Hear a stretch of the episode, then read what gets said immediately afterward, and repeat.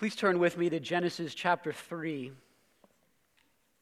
Last week we started this series on faith and work, and from the emails and conversations uh, of this last week, it's been clear that this topic of work is one that uh, is resonating deeply with so many in the church. Uh, I want to say, I have so much joy uh, because of you as a church, because of the way you eagerly receive and apply God's word to your life. We don't just sing, My life is an offering. What is clear to me as a pastor is that you view your life as an offering of praise to the Lord, and you have given the whole of your life to Him, including your vocation. And it brings me so much joy, and I love you, and I thank God for you. Genesis chapter 3, we're going to be looking at verses 17 through 19, but I'd like to begin reading in verse 14.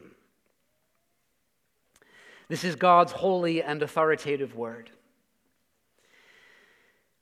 The Lord God said to the serpent, Because you have done this, cursed are you above all livestock and above all beasts of the field. On your belly you shall go and dust you shall eat all the days of your life. I will put enmity between you and the woman, and between your offspring and her offspring. He shall bruise your head, and you shall bruise his heel. To the woman he said, I will surely multiply your pain in childbearing. In pain you shall bring forth children. Your desire shall be for your husband, and he shall rule over you. And to Adam, he said, Because you have listened to the voice of your wife and have eaten of the tree of which I commanded you, you shall not eat of it. Cursed is the ground because of you. In pain you shall eat of it all the days of your life. Thorns and thistles it shall bring forth for you, and you shall eat the plants of the field. By the sweat of your face you shall eat bread till you return to the ground, for out of it you were taken, for you are dust, and to dust you shall return. Our sermon title is A World of Toil. May God bless the preaching of his word. There's an episode of the old TV show, The Wonder Years, that addresses the theme of work. Season one, episode three, it's called My Father's Office. And that particular episode begins with the kids uh, sitting at the kitchen table as their dad is at work. And there's a nature documentary voiceover. It says, While the mother remains with the young, the male ventures into a hostile environment to find sustenance. And then there's a shot of a documentary of gorillas. And it continues. He returns after an unsuccessful foray, aggressive and unpredictable. And then we see a close up of a gorilla, and then immediately the sounds of screeching tires in the driveway as Jack, the dad, is home. And the, the nature documentary voice continues.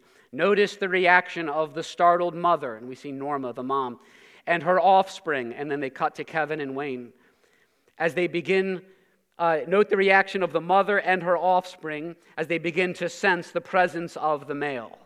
And then the scene continues. Uh, Jack comes into the kitchen. Wife sweetly asks how work went. He mumbles, Work's work. And then the voiceover the irritable male gives out unmistakable signals that tell the young to keep their distance. and throughout the, the episode, which really does focus on this theme of work, Kevin Arnold, uh, the, the boy, the young man, learns about what work is like for his dad at Norcom. He goes with him to the office. And he discovers that, that our dream jobs, because there's these scenes where uh, they're talking about what they want to do. He's talking with his friends, what, you know, what do you want to do when you grow up? Kevin discovers that our dream jobs are often much different than where life takes us. And he learns just how uh, difficult, how miserable work can be. And he learns about the lifelong battle for contentment in our work. Many working people can relate to the opening lines of the song Five O'Clock World by the Vogues. Up every morning just to keep a job, I gotta fight my way through the hustling mob. Sounds of the city pounding in my brain while another day goes down the drain. A world of toil. Now, what is work? Uh, work has been defined as the expenditure of physical and mental energy to produce sustenance and culture. The expenditure of physical and mental energy in order to produce sustenance and culture. Genesis 1 and 2, as we saw last week, uh, teach that we are created to work, that work is not a result of the fall. Genesis 3, however, teaches that all work has been profoundly affected by the fall. God's good design for human work has been corrupted by the curse, and we experience that not just on occasion, but every single day of our lives. We all know through our own experience of work that this world is not the way it's supposed to be. But most people in the world today uh, know, that, know the challenges of work, but they can't tell you and they do not understand how things got this way, nor do they understand the way forward. And hope and help can only come when we understand the problem. And the Bible's answer, God's answer to how things got this way, is sin. Sin. God told Adam in Genesis 2:17 that if he ate of the fruit of a particular tree, he would surely die. God was saying, I want you to love me. I want you to trust me. I want you to obey me for your good and for my glory. And Adam and Eve instead put themselves in the place of God, becoming like God and deciding for themselves what right and wrong will be, as so many people do to this very day. We have all rejected divine authority. We have all rejected divine affection. We have defied God's authority and we have doubted his love. That's every one of us. The curse of Genesis 3 in the passage we read is the result of this cosmic rebellion against the God who made us. And this is the reason that the world is the way it is, and it's the reason your life is the way it is. The curse touches everything, profoundly altering our experience of life in this world. Al Wolters, in his book Creation Regained, says this The Bible teaches plainly that Adam and Eve's fall into sin was not just an isolated act of disobedience, but an event of catastrophic significance for creation as a whole. The effects of sin touch all of creation. No created thing is, in principle, untouched by the corrosive effects of the fall. No created thing. Whether we look at societal structures such as the state or family, or cultural pursuits such as art or technology, or bodily functions such as sexuality or eating, or anything at all within the wide scope of creation, we discover that the good handiwork of God has been drawn into the sphere of mutiny against God. All of creation, all that has been made has been affected by this fall into sin. And you can see, therefore, how this passage is so profoundly relevant to our modern lives, to our everyday lives. Tim Keller says Genesis 3 is an ancient text filled with rich theology in narrative form, but it could not be more relevant and practical to life today. It goes for the jugular, as if to say, do you find, think about this, do you find the two great tasks in life, love and work, to be excruciatingly hard? This explains why. This is making sense of your life. This is explaining why this world and why your life is the way it is. And this, by the way, parenthetical comment, and the most important thing I will say today this is why every one of us needs the salvation that Jesus Christ alone can bring. Why is love excruciatingly hard? Why is work excruciatingly hard? Because we live in a world in which the entire world is groaning under the effects of the fall. And Jesus Christ, God in the flesh, came into this world to deal with that very problem. He came to take the sin of the world upon himself in his death and to roll back all the effects of the fall through his resurrection, through his future return, to the benefit of all who trust in him alone for salvation. We have a Savior. And Genesis 3:15 in fact, which is why I wanted to read earlier, speaks of this one who would crush the serpent's head and triumph over sin and death. He spoke of Jesus Christ. He spoke of the Savior and hope of all the world. Genesis 3 explains the problem. It explains the problems in your life. It is, in that sense, a very practical passage. We live in a world of toil because of humanity's rebellion against God and our alienation from Him. And this fall has radically and profoundly affected our daily work.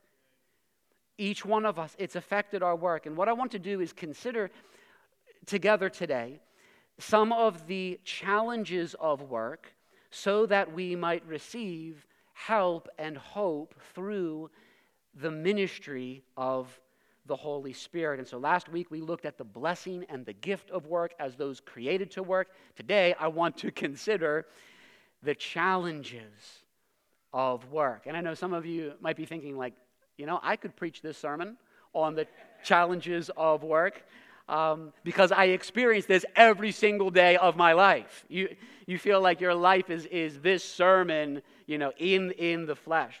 Here's something, though, I want you that you may not have considered, uh, especially if your work is difficult.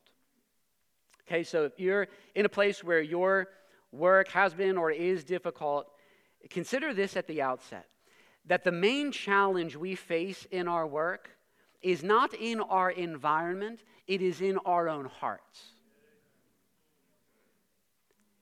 The main challenge we face in our work. Some of you said you want some more hot sauce in sermons. Here you go.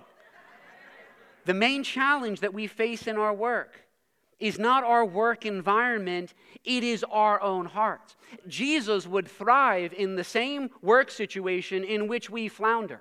The difficulty would still be there, but there would be the presence of peace and joy and hope through it all. I must never forget, this is true of my work.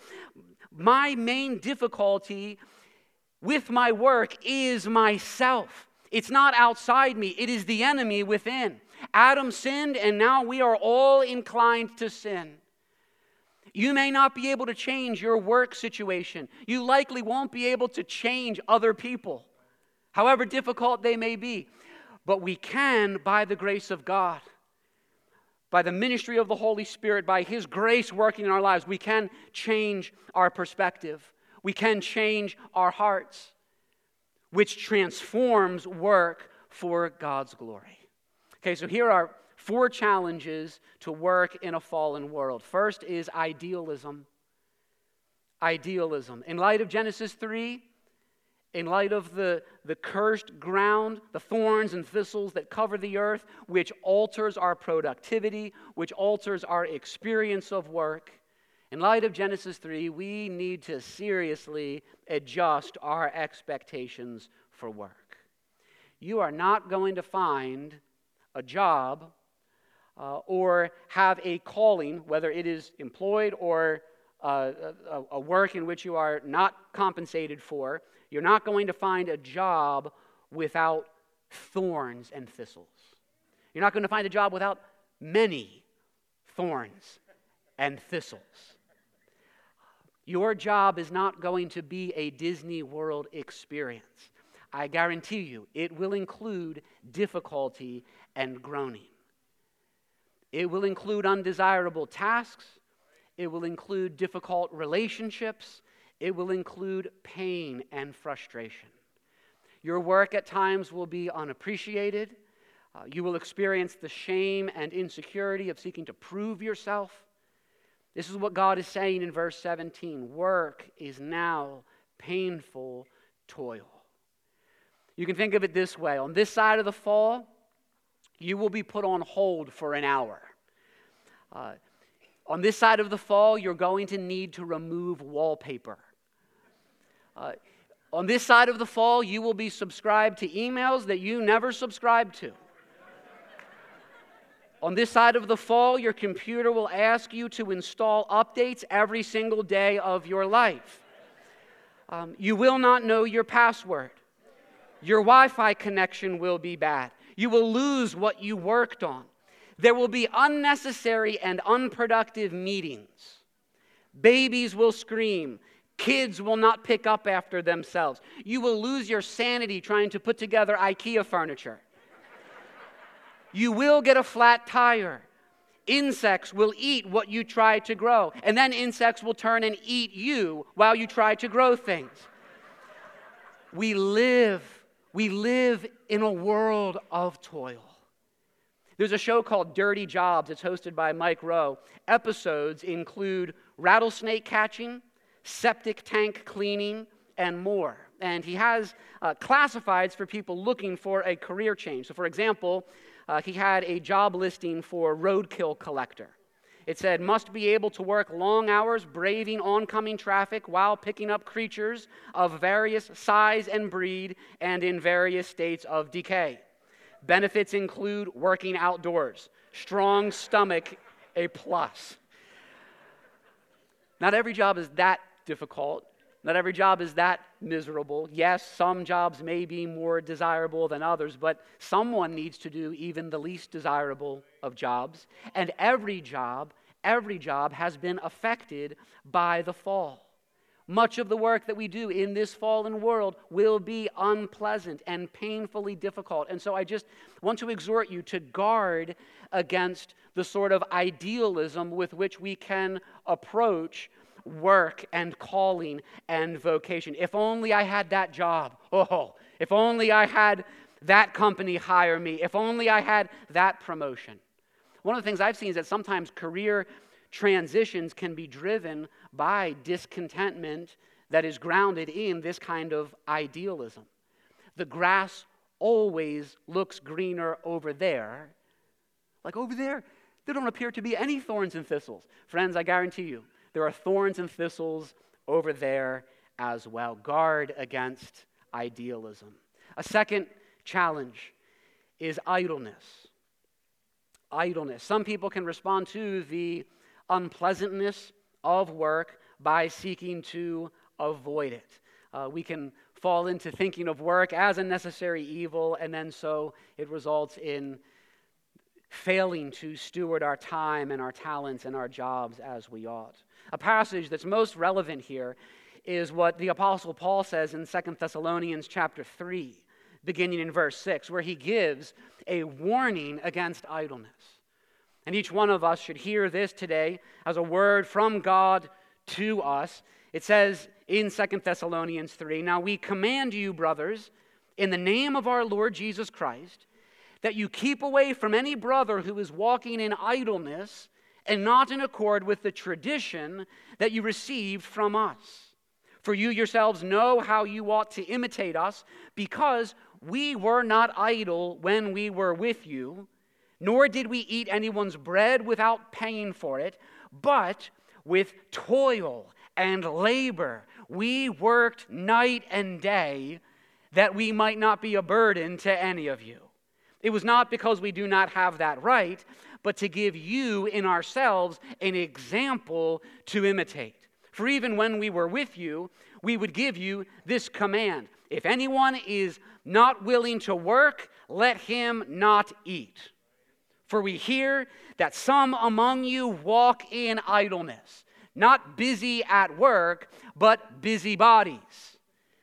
Now, such persons we command and encourage in the Lord Jesus Christ to do their work quietly and to earn their own living. As for you, brothers, do not grow weary in doing good. The question each one of us should ask is this Where is sinful idleness most likely to appear in my life? Students walk in idleness when they fail to devote themselves to their studies. Uh, employees walk in idleness when they waste work hours on social media or on themselves. Bosses walk in idleness when they expect employees to work harder than they themselves do. We walk in idleness in the home when leisure and self care and entertainment consume too much of our time. We walk in idleness when we embrace the world's idea of retirement. That is, this idea of, of an extended period of my life being marked by leisure and self indulgence. Let us not walk in idleness, but be busy at work for the glory of God and for the good of others. Guard against idleness. Third, idolatry. So, idealism, idleness, third, idolatry. Our culture is confused about work. It's fascinating if you think about this because we, we simultaneously undervalue it through idleness and overvalue it and overwork because we make work an idol. An idol is anything that we value above God, it is a false God that has captured our hearts and controls our lives. And there is no denying, particularly in our country, particularly here on the East Coast, uh, we, we live in a work obsessed culture that is infatuated with productivity and with efficiency and with success. Some of here's actually a point I was thinking about, and I'm talking when I was talking about idleness, the previous point. Some of you work tirelessly, but when I talked about idleness, you think, I know, I need to do so much more. Uh, you know, and and the reality is, your problem is not idleness; it's the inability to be still. It's the inability to to rest. It's the inability to relax. We, we've lost, so many of us, the ability to unplug from work. We've lost the ability to slow down and to enjoy the simple pleasures of life. We're always busying ourselves, always overworking, either to catch up on work or to get ahead in work. And we demand more and more of each other and of ourselves. We live in this hurried, uh, we are a hurried, busy generation. This marks our lives. And we find our identity and our worth in our work, is so much of what is behind this drive. And it all stems back to the beginning and to man's fall into sin. In turning to work and making a false God out of work. You remember in Genesis 11, humans would exert themselves in their work towards building a monument to their own greatness, the Tower of Babel. It's because pride and glory seeking and idolatry have influenced our work. There's a Dilbert comic strip where uh, Dilbert's boss says on a Zoom call, uh, We're having another Zoom meeting at 4 p.m. The next box, Dilbert inquires, What's the topic? And his boss replies, It's about how I fill the deep emptiness of my soul by scheduling Zoom meetings.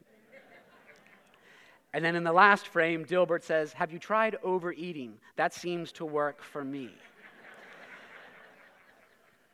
the deep emptiness of the soul. I, idolatry is filling the deep emptiness of your soul with anything other than God.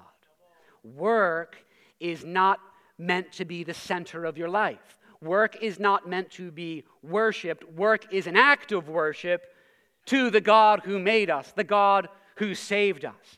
And so it needs to be said as loudly as possible that your value your identity is not found in career success or accomplishments.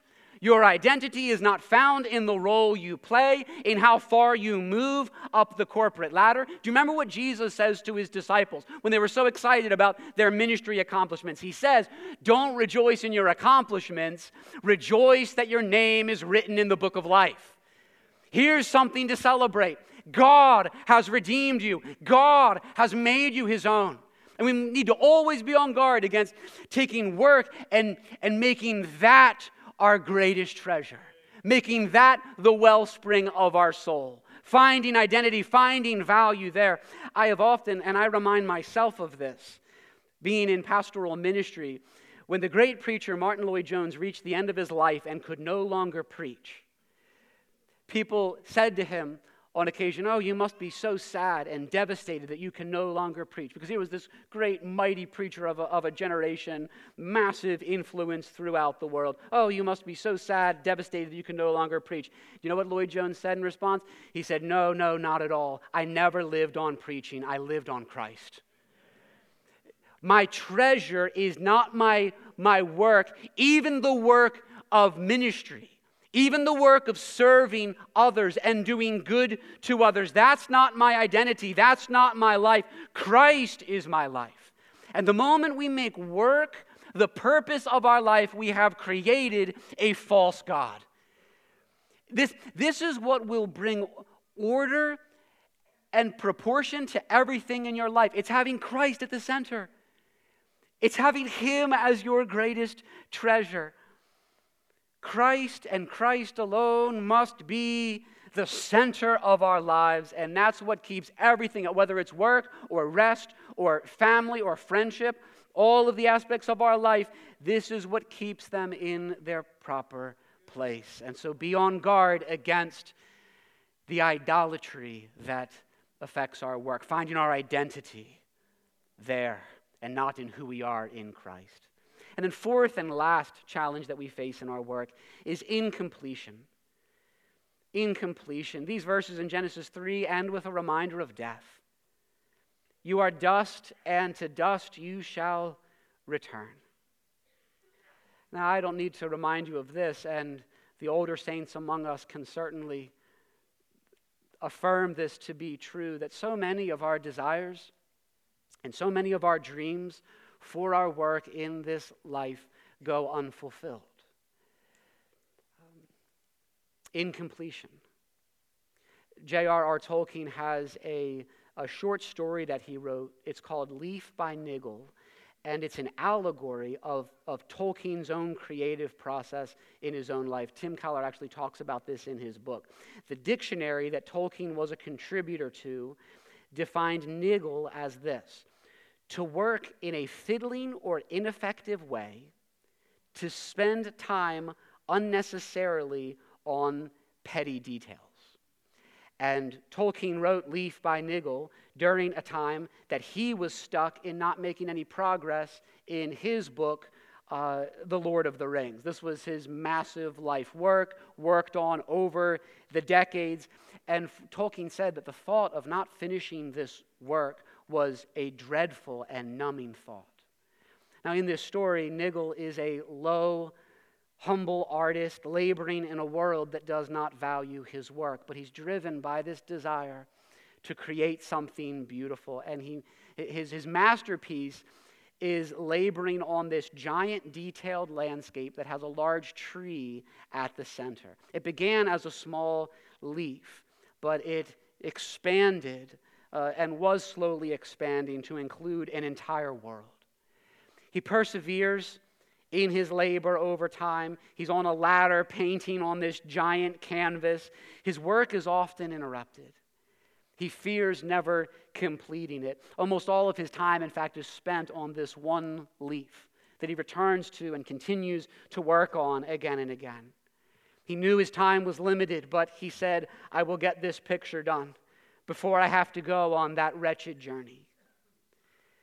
One day he becomes terribly sick, and men appear at the door saying it's time to go on a long journey. And in that moment, he bursts into tears. He did not want to go, but he's taken away. His life's work was to paint one beautiful leaf and to leave so much undone.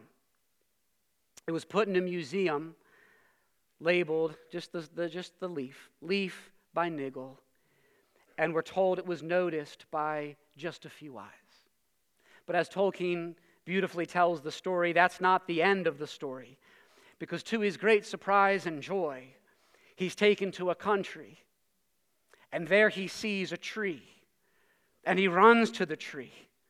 And we're told that before him stood the tree, his tree finished. And here it is complete, here it is three dimensional, here it is glorious. And he joins in molding the rest of the landscape, working day after day to create what had always been his dream. So many of the dreams we have for our work and for our lives, brothers and sisters, the things we longed to accomplish, we find ourselves incapable of completing. Our life doesn't have the impact we want it to have. Our labor seems so insignificant. Our dreams in art and in architecture, in preaching and in ministry, in justice and compassion for our vocations and businesses, all of it is not fully realized in this life. And that's where the Word of God comes to us and reminds us of something glorious. God reminds us that this world is not all there is. In the Lord, your labor is not in vain. And you need to, those of you who only have one leaf that you've gotten done, need to hear this that in the Lord, your labor is not in vain. Your labor is pointing to something lasting. Your labor is pointing to the new heavens and the new earth. There we will be clothed with glory and strength. There all tears will be wiped from our faces. There all the weariness and the pain that we presently know in our work will be no more, and we will labor in a world without sin as God intended. Friends, you don't know. You don't know how long you have until that long journey must be taken. Come to Christ, who can fill your life who can fill love and work and all of your life with such meaning and purpose. For those who are in Christ, every trial and every hardship you experience in your work is preparing for you an eternal weight of glory. This life is but a breath, and then comes the long tomorrow. Yes, we live in a Genesis 3 world, but we have an Isaiah 53 Savior and a Romans 8 salvation and a Revelation 21 hope. And therefore, brothers and sisters, let us not grow weary in doing good, even as we labor in a fallen world, a world of toil. The band can return. I want to share one more thing. That episode of the Wonder Years that I mentioned earlier closes with a beautiful scene when work was really bad, Kevin's dad would go out back and look at the stars in his, in his telescope. Maybe some of you should try that. And Kevin opens up the door. His dad is outside. It seems as if he's accustomed to his dad wanting to be left alone in those moments. But on this occasion, um, his dad, instead of being annoyed, calls him over. He says, Hey, Kevin, come here. And Kevin looks through the telescope, and his dad puts his hand on his son's shoulder, and he says, That's Polaris, the North Star. That's how sailors used to find their way home. And then ends the episode. We're all seeking to find our way home. And God wants to remind his people today that however difficult your work presently is in this fallen world, you're going to find your way home. You're going to find your way home. The Lord is our shepherd. He is with you in your work. And our North Star is this that Christ has died, that Christ has risen, and that Christ will come again. All our hope is in him. Let's stand and sing to the Lord.